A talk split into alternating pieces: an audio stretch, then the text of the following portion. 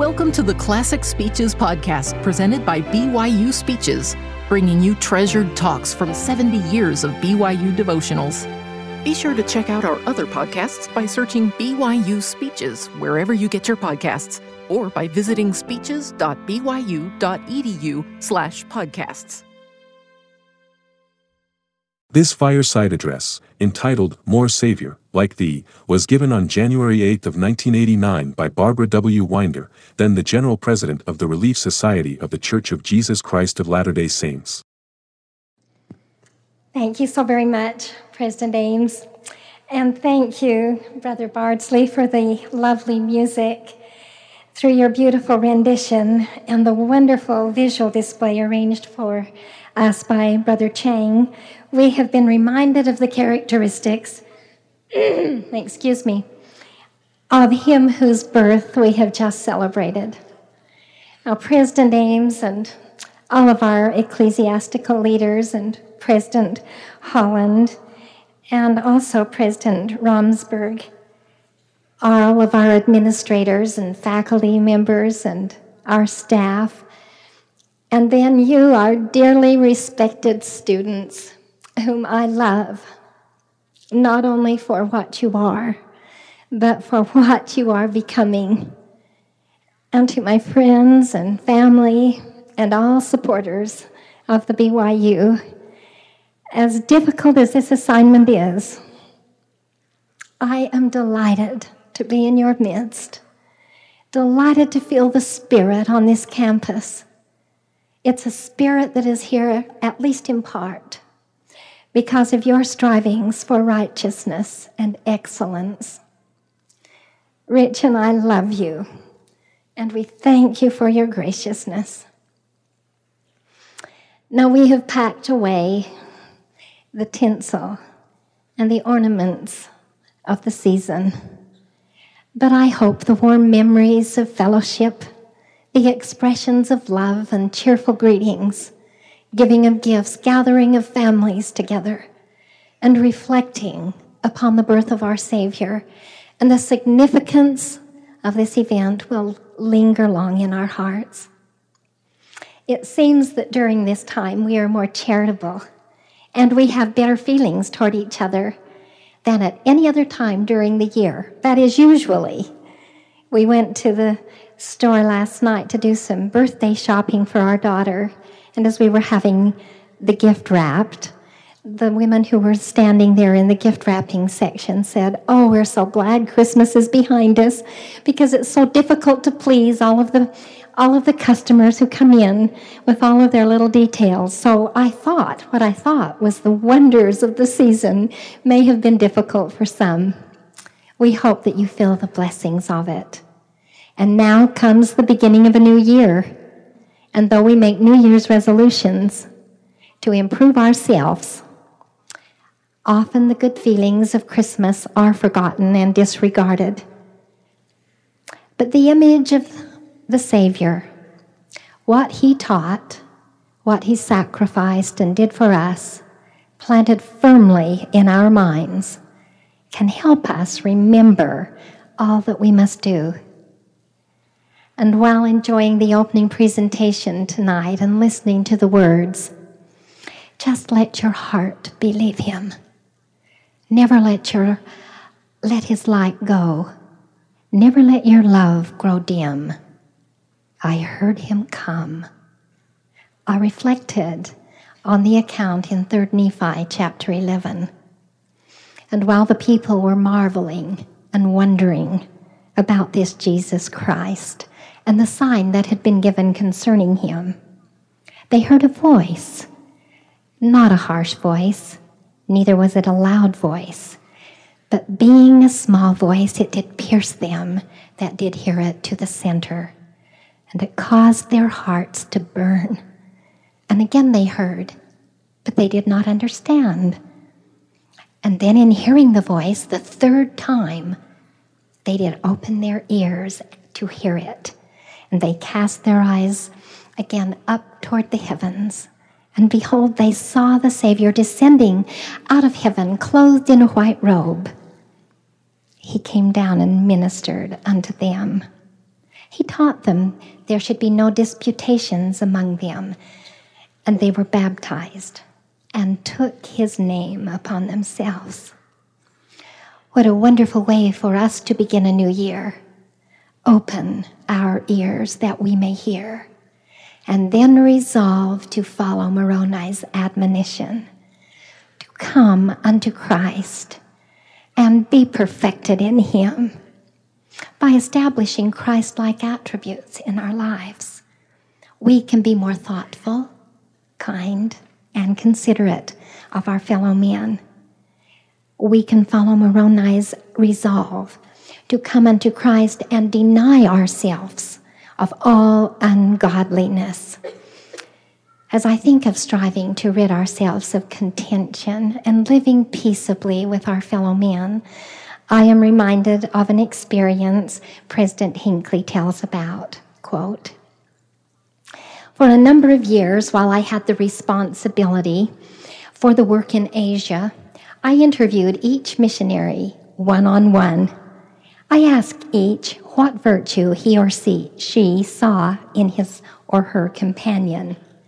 And when I raised that question, almost invariably, the missionary, an elder for example, would stop with a surprised look on his or her face, on his face. He had never thought of his companion that way before. He had seen his faults and his weaknesses, but he had not seen his virtues. I would tell him to pause and think about it for a minute, and then the answers would begin to come. Such answers as, Well, he's a hard worker. He gets up in the morning. Yeah, he dresses neatly and he doesn't complain. It was a remarkable experience. These young men and women, for the most part, had been oblivious to the virtues of their companions, although they were well aware of their companions' faults.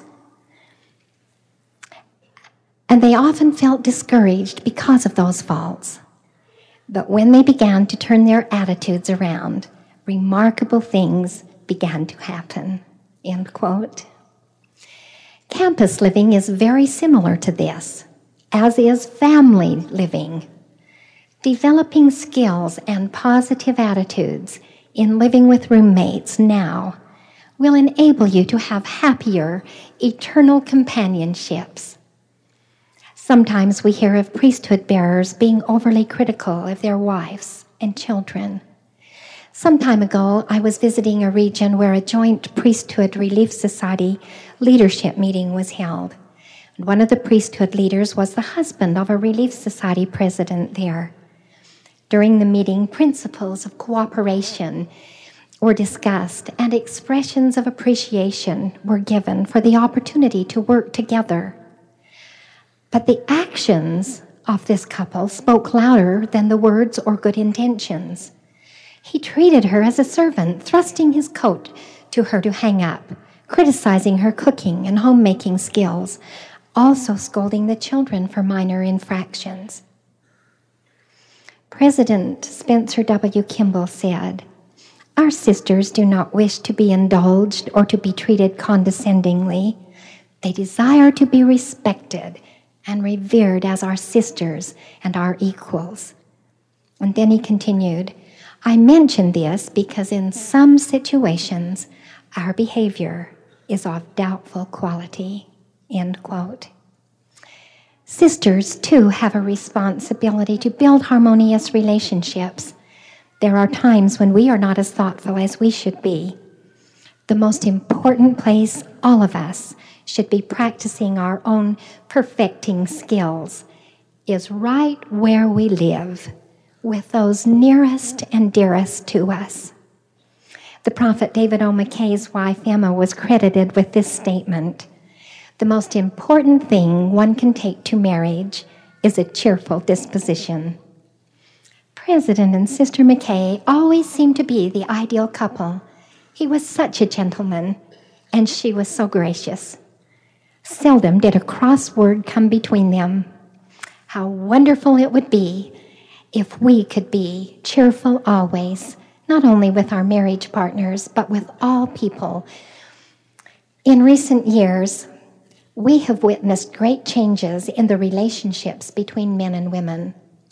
Some of this has been beneficial as it relates to equal pay, education, and opportunity. But sometimes, in our desire for equality, we have eliminated those common courtesies that are so important for harmonious relations. The prophets have taught that in his wisdom and mercy, our Father made men and women dependent on each other for the full flowering of their potential. Because their natures are somewhat different, they can complement each other. Because they are in many ways alike, they can understand each other.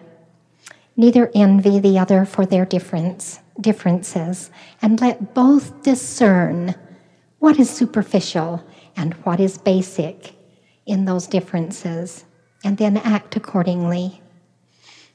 and may the brotherhood of the priesthood and the sisterhood of the Relief Society be a blessing in the lives of all members of the church as we help each other along the path to perfection. Often our roles change. As you heard President Ames say, for many years I supported my husband in his priesthood callings, and then almost overnight a change came. He was asked to give up what he was doing, to be released as a mission president, to come home so that he could support me. This he has done cheerfully.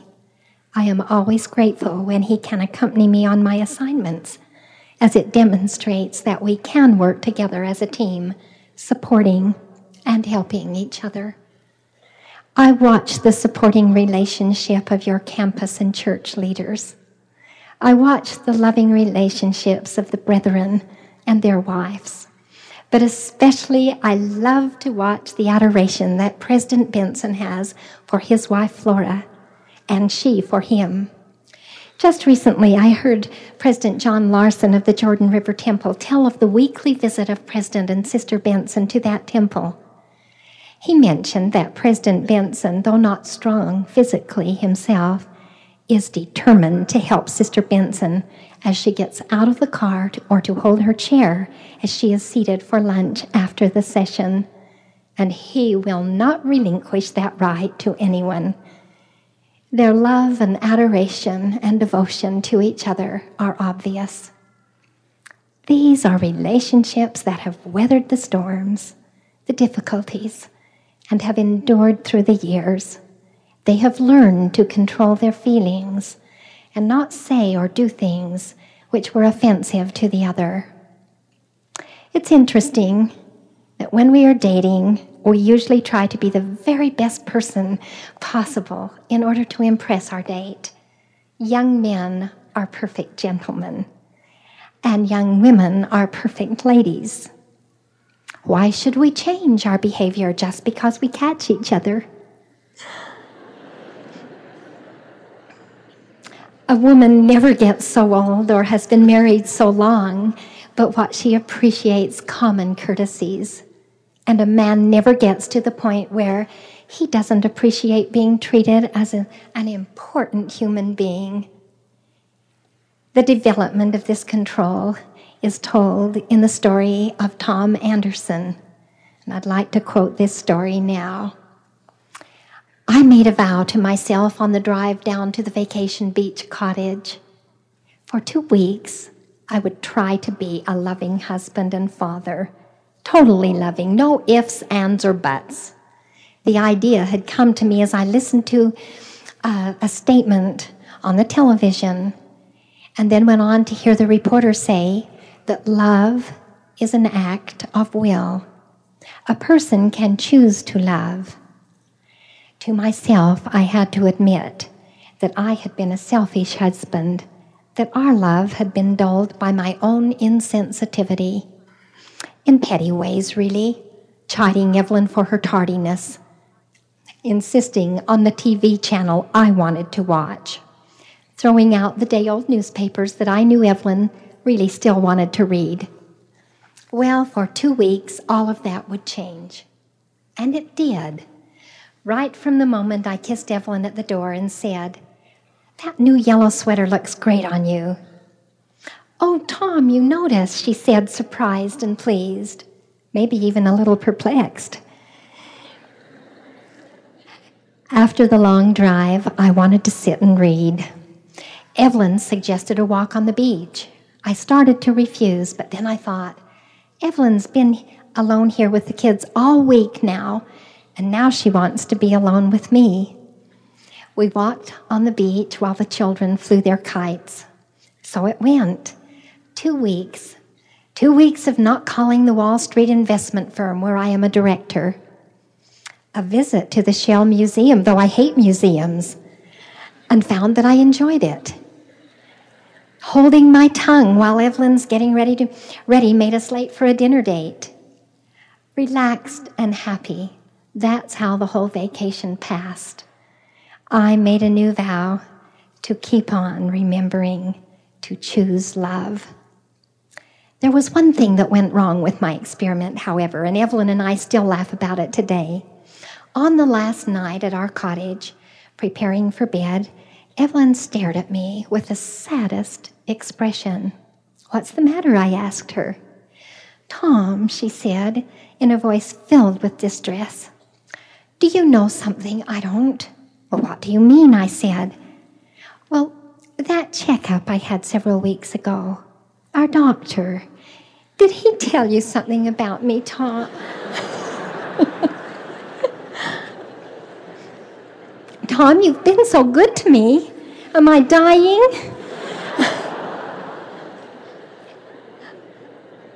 it took a moment for it all to sink in, and then I burst out laughing. No, honey, I said, wrapping her in my arms, you're not dying. I'm just starting to live. End of story. We are taught that we should deal kindly with one another. And even in difficult situations, true love is unselfish. President Kimball said, For many years, I saw a strong man carry his tiny, emaciated, arthritic wife to meetings and wherever else she could go. There could be no sexual expression. Here was a selfless indication of affection. I think that is pure love. I saw a kindly woman wait on her husband for many years as he deteriorated with multiple sclerosis. She waited on him hand and foot, night and day when all he could do was blink his eyes in thanks. I think that was true love. End quote. I have always been impressed with the instructions given to Joseph Smith by the Lord at a most difficult time in his life. The prophet had been incarcerated in the Liberty Jail for a number of months under most distressing conditions. It was cold and dark and uncomfortable. He knew that his people were driven from their homes and scattered. He worried for the welfare of his family. It is only natural that at such a time he would be discouraged, and he cried out, O God, where art thou? How long shall thy people suffer these wrongs and unlawful oppressions before thine heart shall be softened toward them? And then the answer came My son, Peace be unto thy soul. Thine adversity and thine affliction shall be but a small moment. And then, if thou endure it well, God shall exalt thee on high. Thou shalt triumph over all thy foes.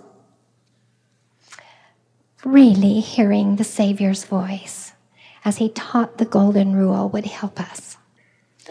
Therefore, all things whatsoever ye would do that you would that men should do to you, do ye even so to them? Surely we do not need to hear this three times before we really hear. Learning to say, I'm sorry. Learning to say, I forgive. It's all right. Are part of perfecting ourselves too. President Kimball said, if we forgive all real or fancy, fancied offenses, before we ask forgiveness for our own sins. If we manage to clear our own eyes of the blinding beams before we magnify the motes in the eyes of others, what a glorious world this would be. Divorce would be reduced to a minimum. Courts would be freed from disgusting routines. Family life could be heavenly, and our community lives would be blessed.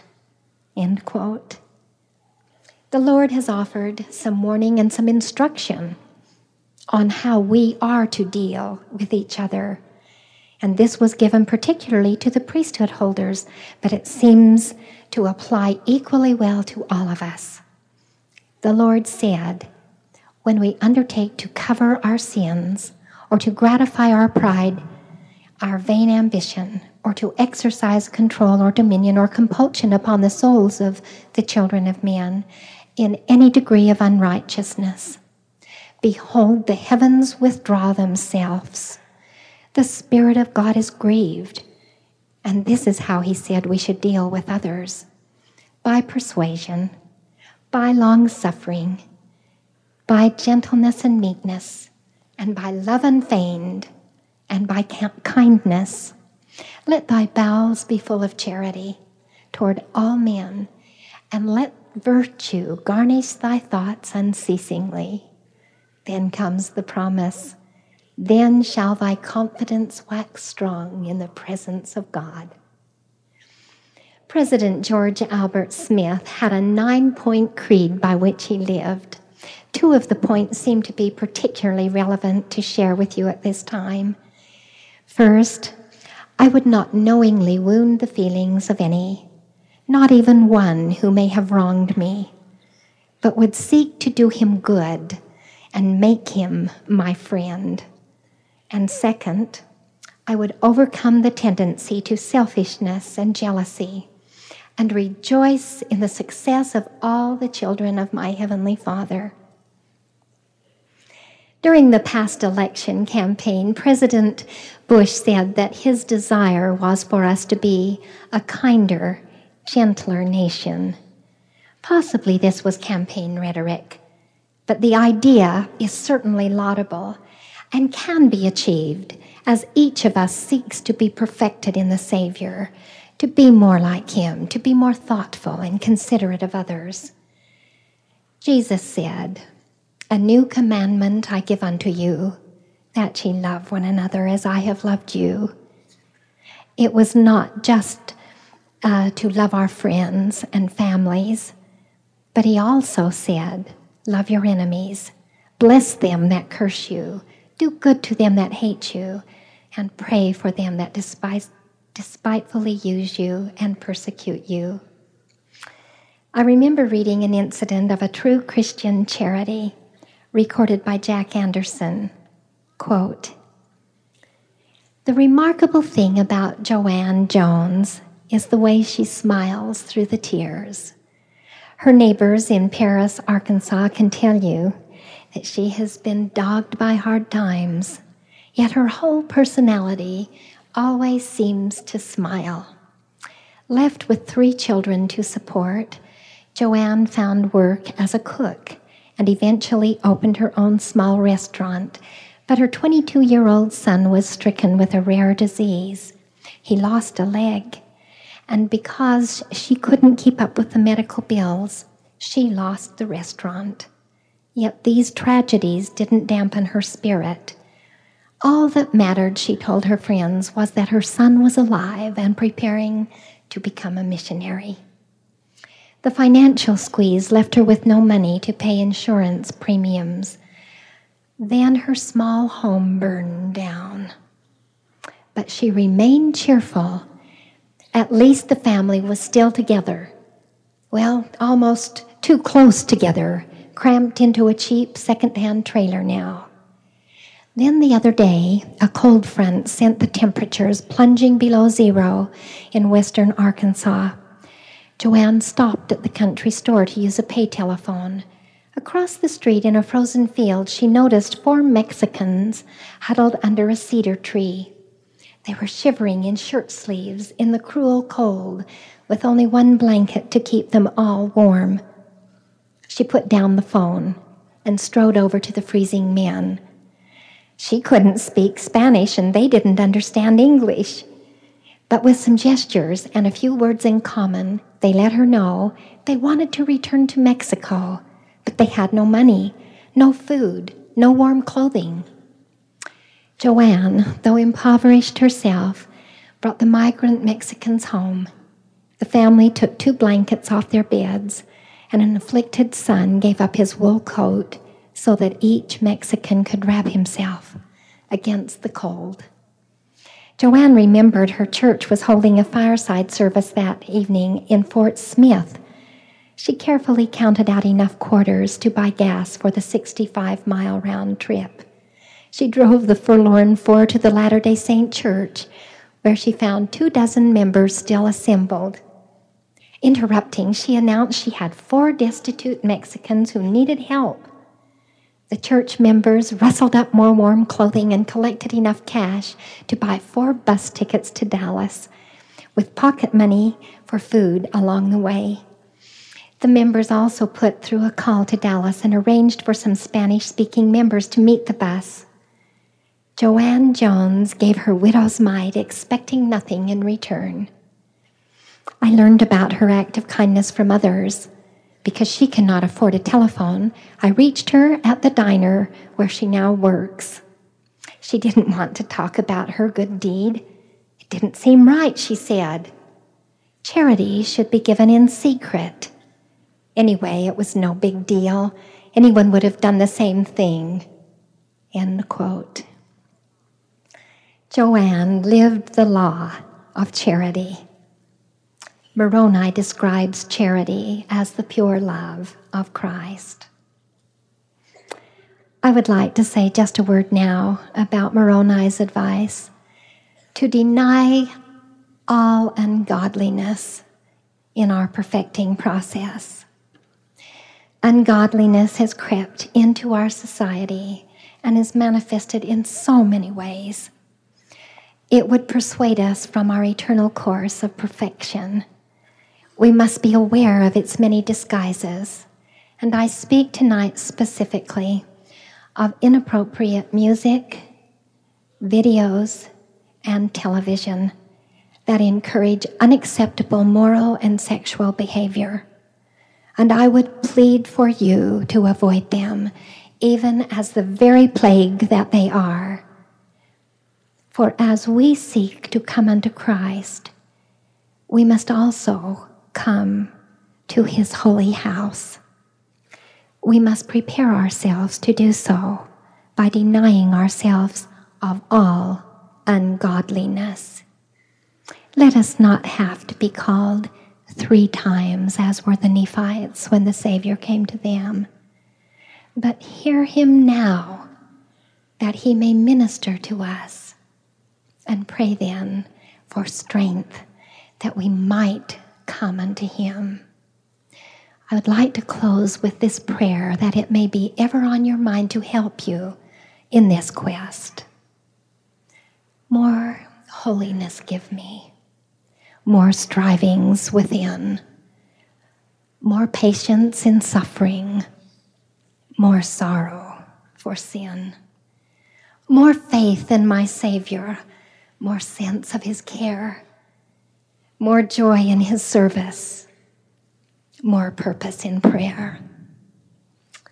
More purity give me, more strength to overcome, more freedom from earth stain, more longing for home, more fit for the kingdom, more used would I be, more blessed and holy, more Savior like thee.